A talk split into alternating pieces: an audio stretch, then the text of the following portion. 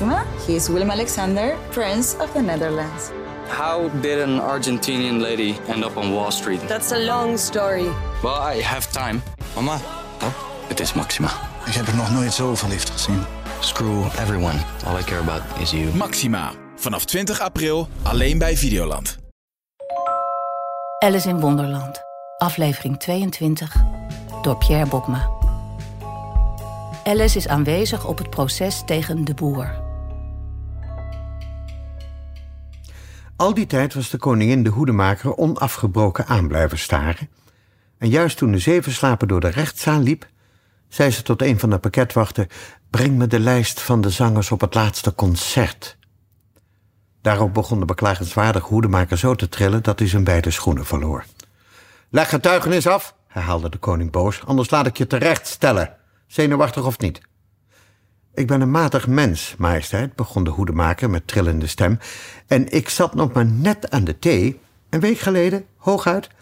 En doordat de boterhammen zo dun werden en door dat twinkelen van het thee... Het twinkelen van wat? zei de koning. Het begon met thee, antwoordde de hoedemaker. Natuurlijk begint twinkelen met een thee, zei de koning scherp. Denk je soms dat ik analfabeet ben? Ga door. Ik ben een matig mens, ging de hoedemaker voort. En bijna alles ging toen twinkelen. Maar de Maartse haas zei... Niet eens, onderbrak de Maartse haas hem in grote haast. Wel eens, zei de hoedemaker. Ik ontken het, zei de Maartse haas. Hij ontkent het, zei de koning. Laat dat stuk maar weg. Nou, in elk geval, zei de zevenslaper... ging de hoedemaker door, terwijl hij angstig rondkeek... om te zien of hij het ook ging ontkennen, maar... De zevenslaper ontkende niets, diep in slaap als hij was. En toen, vervolgde de hoedemaker, sneed ik nog wat boterhammen. Eh, Maar wat zei de zevenslaper? vroeg een van de juryleden. Dat kan ik me niet herinneren, zei de hoedemaker. Je moet het je herinneren, merkte de koning op, anders laat ik je terecht stellen. De jammerlijke hoedemaker liet zijn theekop en zijn boterham vallen en zonk op zijn knieën neer. Ik ben een matig mens, majesteit, begon hij. Je bent een zeer matig spreker, zei de koning. Hier betuigde een van de Chinese biggetjes zijn bijval, maar die werd onmiddellijk de kop ingedrukt door de pakketwachten. Aangezien dit nogal een moeilijke uitdrukking is, zal ik je even uitleggen hoe dat in zijn werk ging. Ze hadden een grote linnen zak die met een touwtje dicht kon. Daarin stopten ze het Chinese biggetje met zijn kop omlaag. En toen gingen ze erop zitten. Ik ben blij dat ik dat nu eens gezien heb, dacht Alice. Ik heb al zo vaak in de krant gelezen dat aan het slot van een proces een poging tot bijval door de pakketwachter onmiddellijk de kop in werd gedrukt. En nu ben ik er eindelijk achter wat het betekent. Als dat alles is wat je ervan weet, dan ben je weer op vrije voeten, vervolgde de koning. Op vrije knieën zult u bedoelen, zei de hoedemaker. Ik zit namelijk op mijn knieën. "Eh, dan stel ik je op vrije knieën, gaf de koning ten antwoord. Hier betuigde het andere Chinese biggetje zijn bijval, die de kop werd ingedrukt. Ziezo, van die Chinese biggetjes zijn we af, dacht Alice. Nu kunnen we opschieten. Ik drink liever mijn thee op, zei de hoedemaker met een angstige blik naar de koningin die de lijst van de zangers doorlas. Je kunt gaan, zei de koning.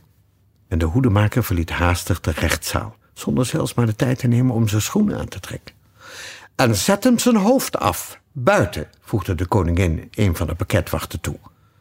Maar de hoedemaker was uit het zicht voor de wacht bij de deur was. Roep de volgende getuige, zei de koning. De volgende getuige was de kokkin van de hertogin.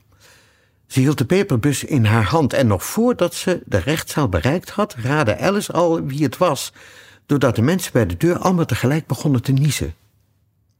Leg getuigenis af, zei de koning. Komt niks van in, zei de kokkin. De koning keek bezorgd naar het witte konijn, dat met zachte stem zei: Uwe majesteit moet deze getuige aan een kruisverhoor onderwerpen. Tja, als het moet, dan moet het, zei de koning droefgeestig. En nadat hij zijn armen over elkaar had geslagen en de kokkin zo fronsend had aangekeken dat zijn ogen bijna niet meer te zien waren, zei hij met diepe stem: Waar worden taartjes van gemaakt? Peper, vooral, zei de kokkin. Suikerwater, zei een slaperige stem achter haar. Slaat die zevenslaper in de boeien, gilde de koningin. Onthoofd die zevenslaper. Zet die zevenslaper De rechtszaal uit. Druk hem zijn kop in. Knijp hem. Knip zijn snor af. Een paar minuten lang was de hele rechtszaal in rep en roer om de zevenslaper eruit te werken. En tegen de tijd dat de rust was teruggekeerd, was de kokin verdwenen. Uh, zand erover, zei de koning, die er zeer opgelucht uitzag. Uh, roep de volgende getuige. En op gedempte toon voegde hij de koningin toe. Heus, lieve, jij moet de volgende getuige aan een kruisverhoor onderwerpen. Ik krijg een kramp in mijn voorhoofd van. Alice keek naar het witte konijn dat met de lijst stuntelde. Ze was heel benieuwd naar de volgende getuige, want veel bewijsmateriaal hebben ze nog niet, zei ze bij zichzelf. Stel je haar verbazing voor toen het witte konijn zo hard als hij met zijn schrille stemmetje kon deze naam oplas. Alice.